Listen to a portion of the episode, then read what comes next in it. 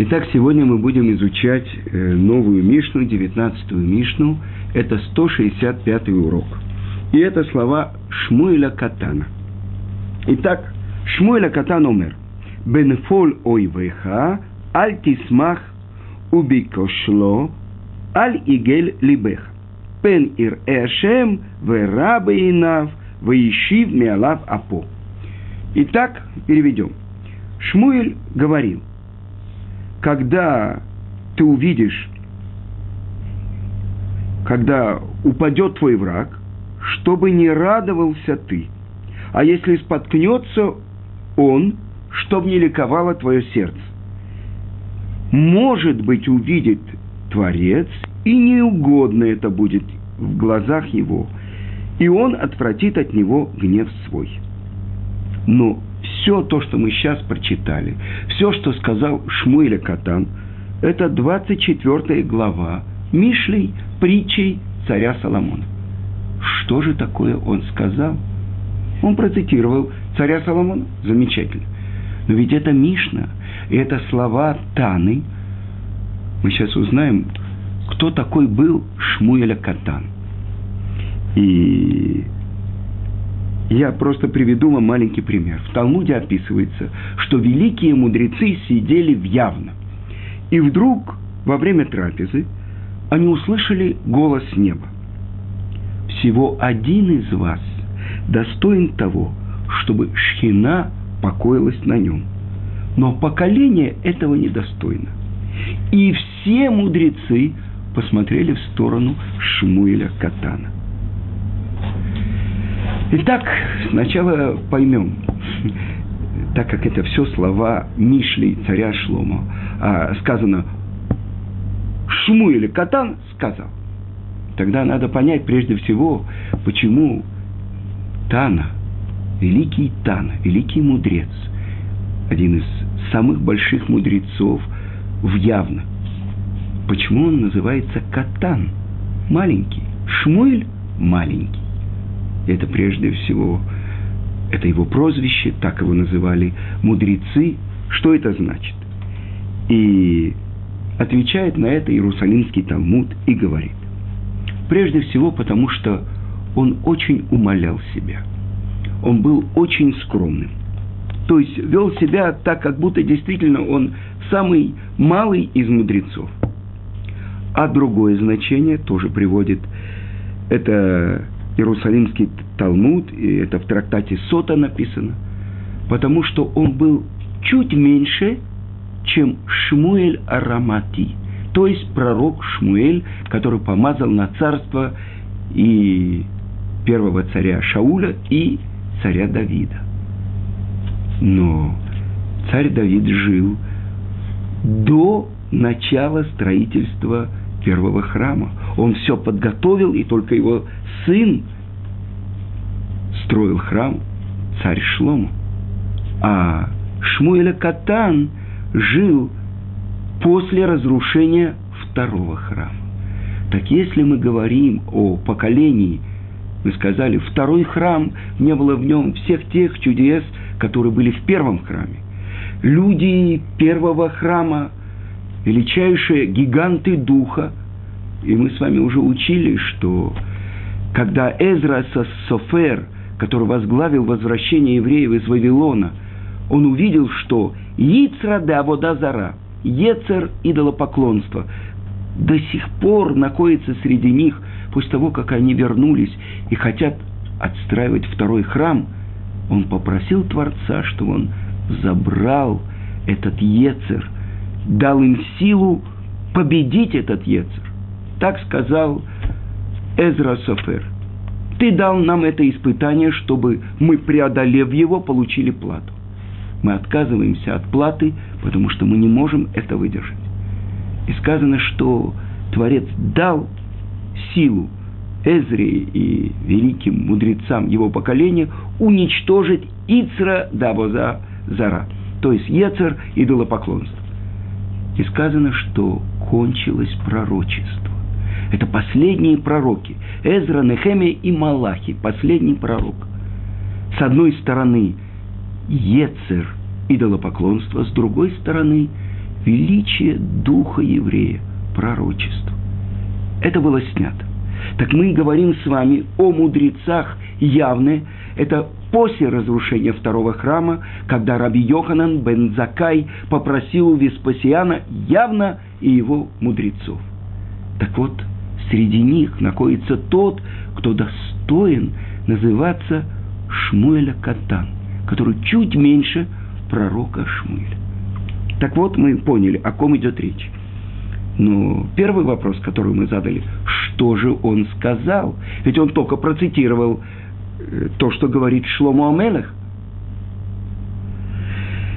Больше того, написано в Талмуде, в трактате Брахот, что Рабан Гамлиэль, который возглавлял мудрецов явно, я хочу вам процитировать то, что написано в Талмуде.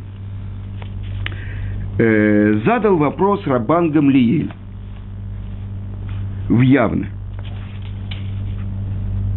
Клум ешбахем миша йоделе такен беркат шовер ойвим у махне зайди. Если среди вас кто-то, кто может составить благословение против вероотступников, разбивающий врагов и э, заставляющих у заставляющих подчиниться, уменьшиться, заедим. И это было время, когда было много вероотступников, евреи, которые отходили от веры, и это было как бы постановление часа, что необходимо ввести в главную молитву евреев, которая называется «18 благословений». Это и есть молитва – благословение против вероотступников. И есть ли кто-то среди вас, который может составить это благословение? И э, сказано, я хочу процитировать дальше, что найден был Амад Шмуэля Катан Ветикна. Встал Шмуэля Катан и установил эту молитву. Кто? Тот, кто говорит. Послушайте, это главное объясняется, почему именно эти слова он цитирует, потому что это было главным то, что он повторял всем.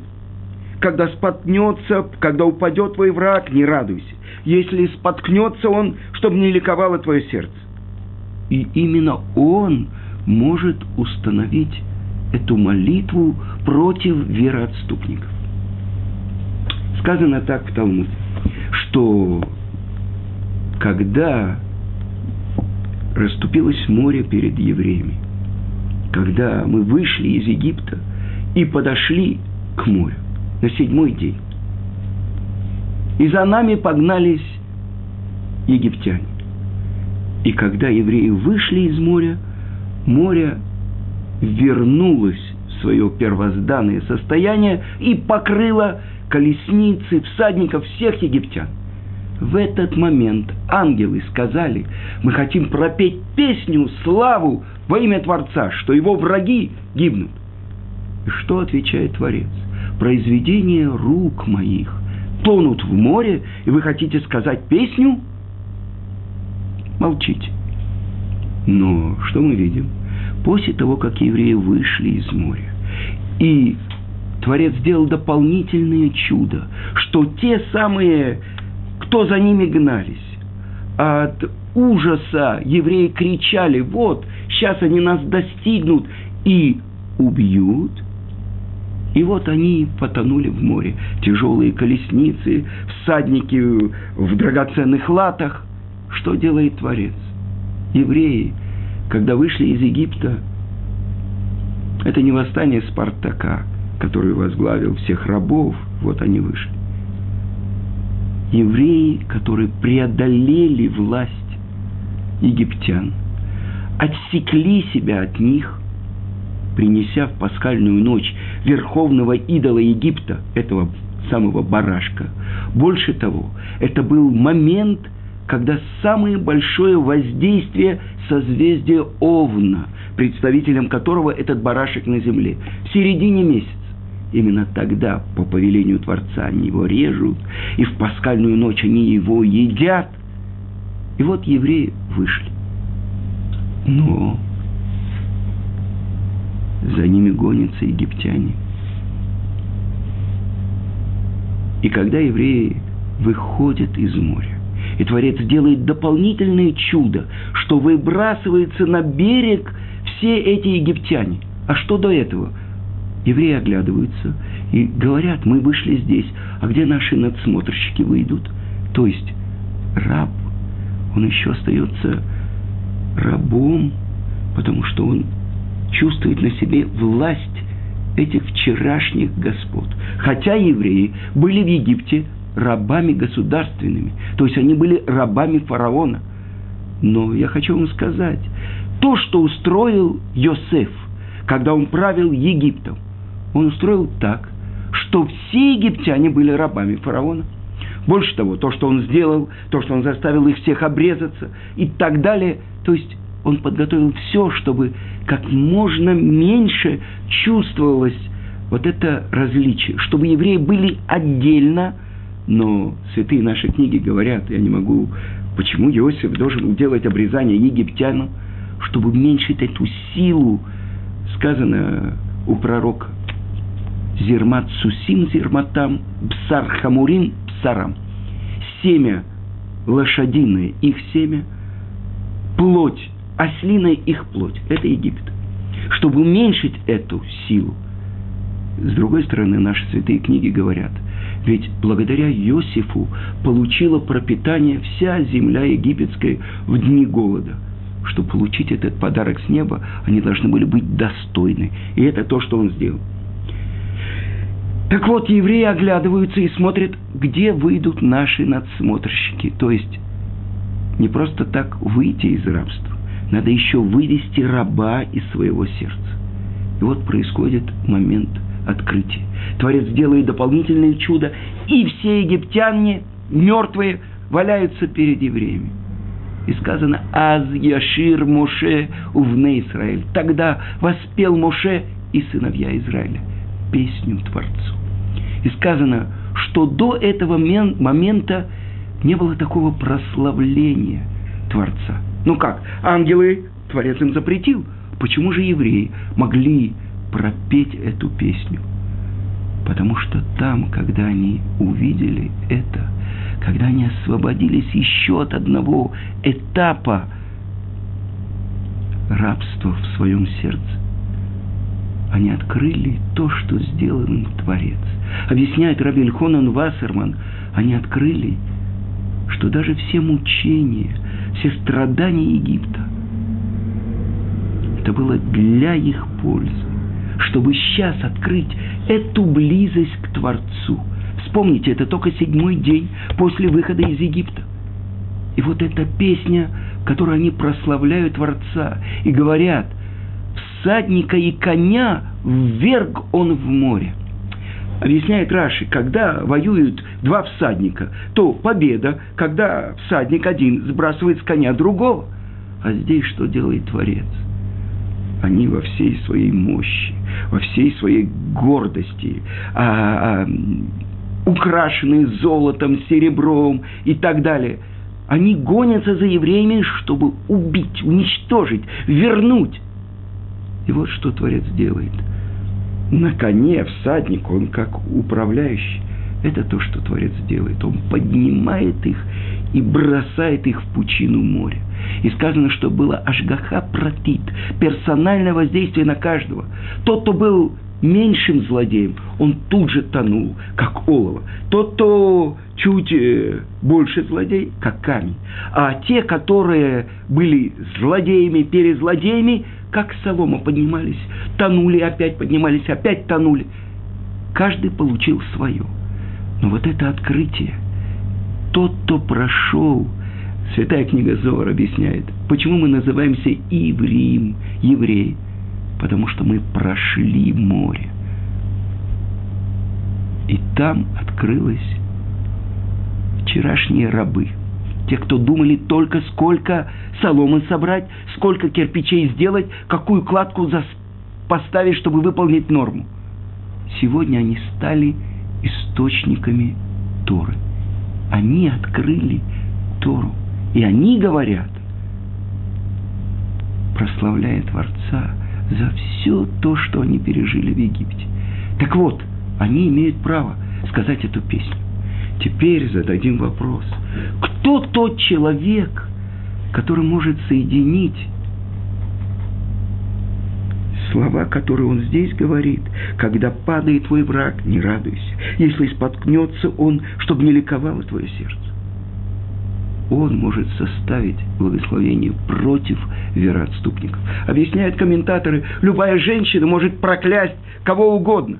Почему должен был это сделать самый великий, тот, кто достоин был, чтобы на него опустилось присутствие Творца? Потому что это две вещи, как будто противоречащие одной другой. С другой стороны, поймем, какой высокий уровень. Ведь кто составил 18 благословений? Сказано так у Рамбама. Когда мы вернулись из Вавилона, мы говорили на языке Аждодит. Мы знаем город Аждод, порт. Нет, это то, что в современном языке называется суржик. Одно слово из иврита, одно из арамита, одно из э, греческого и так далее. Поэтому появилась необходимость составить молитву 18 благословений. И это сделали люди Великого Собрания, среди которых были великие пророки. В каждом слове, в каждой букве 18 благословений – заключены огромные тайны. Но как это так? Каждый день человек говорит одно и то же, одно и то же. Ему не надоест? И объясняет наши святые книги. Это объясняет Равовади Йосеф. Он говорит так, что у нас есть книги смысл глубоких каванут, глубоких смыслов, заключенных в Шмонайсер. Это у нас книга величайшего еврейского мудреца, который жил в XVI веке. Это Ари Акодыш. Но он говорит, то, что открыл нам, Ари Акодыш, это как на краешке вилки из того, что составили и внесли в эти святые слова люди Великого Собрания. Когда каждый день, это объясняет э, книга святая Тикуны Азор, каждая молитва, она отличается от всех молитв, которые были раньше. Каждый человек в том состоянии, в котором он находится. И те слова, которые он произносит утром, это не те слова, которые он произносил вчера, 10 лет тому назад. Это совсем другие слова. Представьте себе, детская игра, калейдоскоп. Одно маленькое движение, полностью меняется картина. Сколько там кусочков разноцветного стекла. Совсем другая картина. Так, каждая молитва – шахрит, утренняя молитва, отличается от молитвы Минха, а молитва Минха отличается от молитвы вечерней, потому что это особенная направленность сердца еврея. Что такое молитва? Это просьба о милосердии. Но кто просит и кто открывает славу Творца, произнеся эти слова? Это не те же самые слова, которые ты произносил утром. Это не те же самые слова, которые ты произносил днем. Подумайте, задает вопрос Талмуд. Кто составил не текст, а саму молитву утреннюю? И написано в наших книгах Авраам Авину. Наш пратец Авраам. Сказано в Торе, «Ваяшкем Авраам Бабокер». И встал рано утром Авраам. С чего начинается все? Безграничного отдавания. Хесед – это утренняя молитва.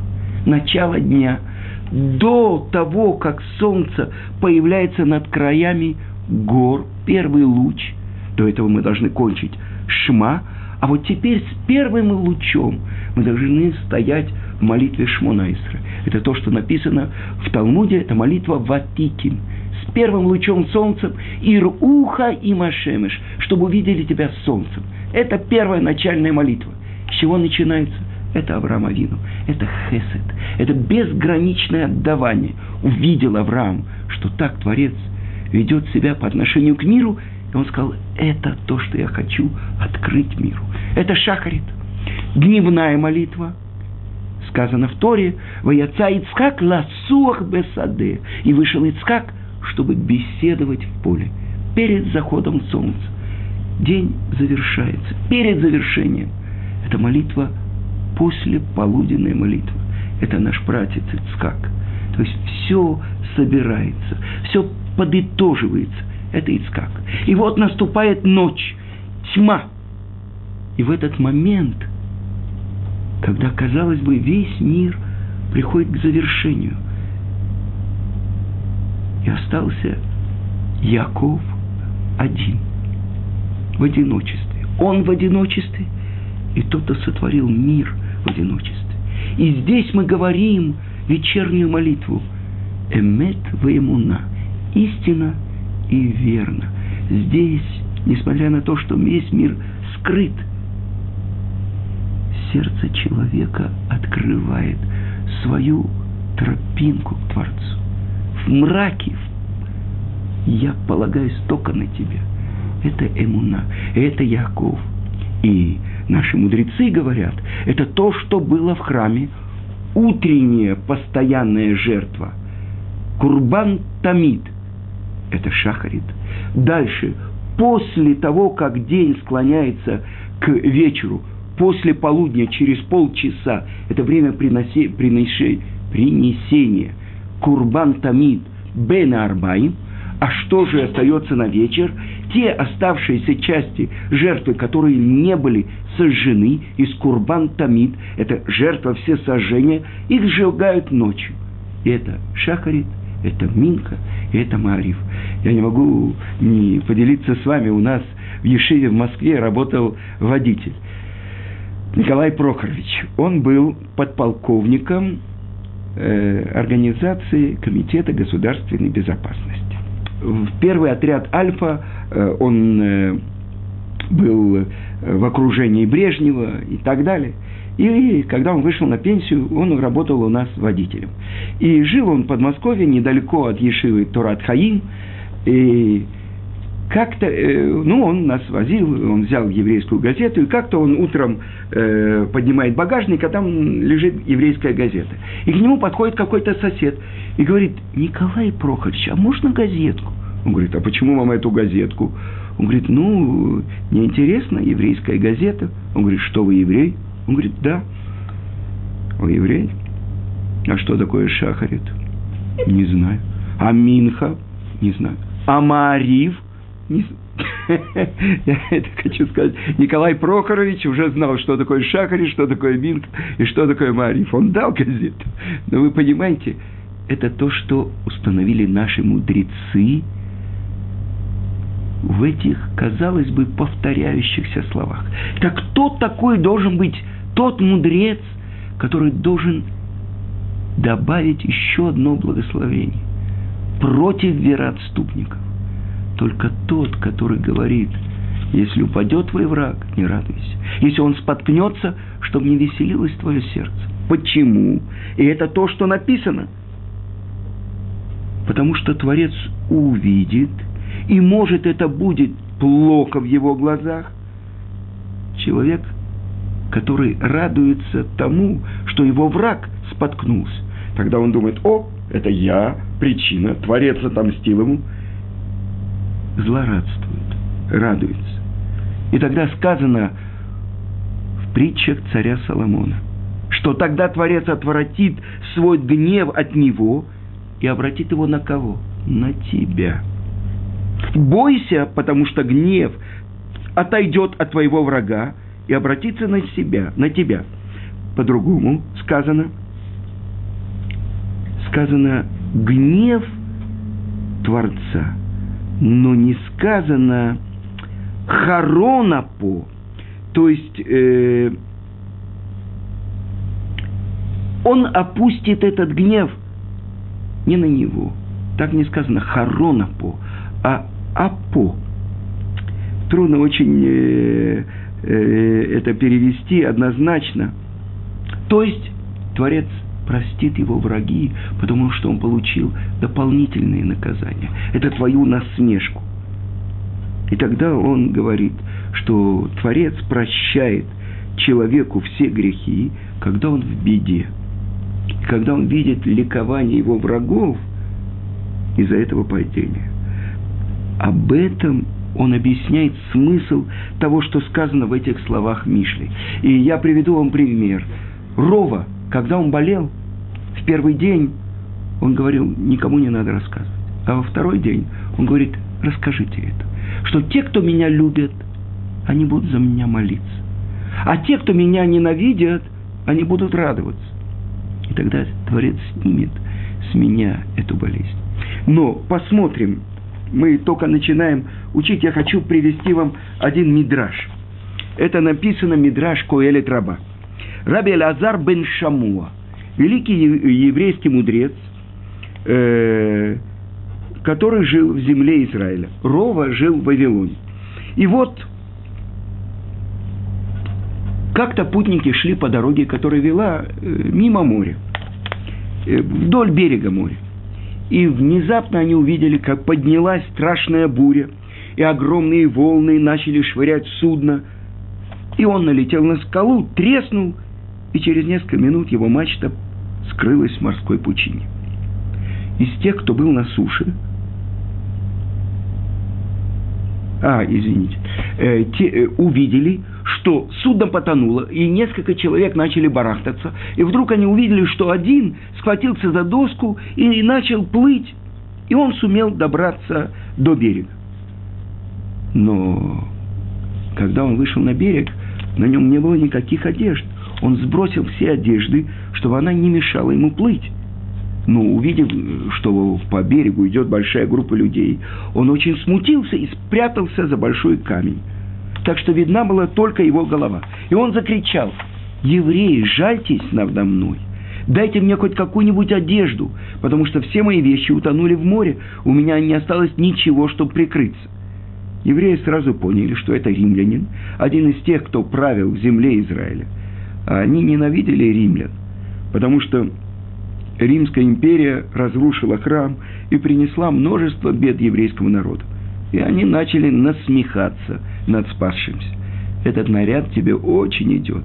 Дай Бог, чтобы такое же случилось с каждым из римлян. Бедный римлянин не знал, что делать. И вдруг в толпе евреев он увидел Рава. Это был Раби Лазар бен Шамуа. И сразу понял, что он непростой человек – потому что все выказывали ему уважение. И тогда он обратился к Равину с такими словами. «Я вижу, что ты старый и знатный человек, и наверняка знаешь, как следует поступать, когда другие попадают в беду. Жалься надо мной и дай мне хоть какую-нибудь одежду». Раби Лазар тут же остановился и отдал римлянину одну из лучших своих одежд. Затем он пригласил его к себе домой, накормил, напоил, оставил отдыхать. А после этого Утром он дал ему немного денег и коня, и даже проводил часть пути. И вот прошло много лет. И этот римлянин, который помог, которому помог Раби Лазар, стал римским императором. И все это время он помнил, как в трудную минуту евреи не помогли ему, а надсмехались над ним. И он только мечтал, как он отомстит за свое унижение. И вот, став императором, он тут же написал своему наместнику в Израиле, «Встань против них и убей всех евреев, живущих в земле Израиля». Узнав об этом страшном указе, евреи очень испугались. Но они даже не знали, что делать, но они обратились к Раби Лазару, «Пожалуйста, отправляйся в Рим и обратись к императору и попроси его простить нас, и принеси ему от нас в дар – вот этот ларец, в котором есть драгоценности и золото, взял Рабель Азар золото и отправился в путь. И вот он приблизился к императорскому дворцу и сказал стражникам, «Идите и скажите императору, что у ворот его дворца стоит еврей и спрашивает, как он поживает». Стражники передали императору эти слова, и тот распорядился, «А ну-ка, приведите его ко мне». И как только Раби Лазар вошел, император его сразу узнал. Он никогда не забывал, как Раби помог ему, когда он оказался в беде. Император поднялся со своего трона, поклонился Раби и сказал ему, «Мир тебе, Раби! Что привело тебя ко мне? Для чего ты проделал столь долгий и опасный путь? Может быть, я смогу тебе чем-нибудь помочь?» Раби Лазар ответил, я пришел просить тебя, чтобы ты простил евреев и не стал бы им мстить. Император возразил, но ведь они не исполнили то, что написано в вашей собственной таре. Не только не жалились наоборот, надо мной, а наоборот насмекались и глумились, поэтому им полагается смерть. Раби Леазар сказал, даже если они себя вели недостойно, все же прошу тебя, прости их. И вот взгляни, какой драгоценный дар они тебе послали. Ответил ему император, мне не нужны никакие подарки. Только ради тебя я готов их простить. А золото забери себе. Я тебе даю его вместо тех денег, которые ты помог мне тогда, в тяжелую минуту. А кроме этого, я хочу, чтобы ты зашел в мою сокровищницу, и выбрал себе 70 лучших одежд вместо той, которую ты мне подарил. И возвращайся домой с миром. Когда Раби Лазар вернулся в Эрец Исраэль и рассказал евреям обо всем, что с ним случилось, радости и веселью не было конца. Все бы благодарили Раби Лазара бен Шамуа, понимая, что еврейский народ избежал вместе императора только благодаря тому, что много лет тому назад Раби сделал добро простому римляну, который спасся с тонущего корабля. Итак, мы понимаем, то, что сказал Раби Шимона Катан, заключает в себе очень большую вещь. Но еще есть много вопросов, которые мы еще не задали, и на которые отвечают наши мудрецы в разных местах Талмуда, и об этом будет наш следующий урок.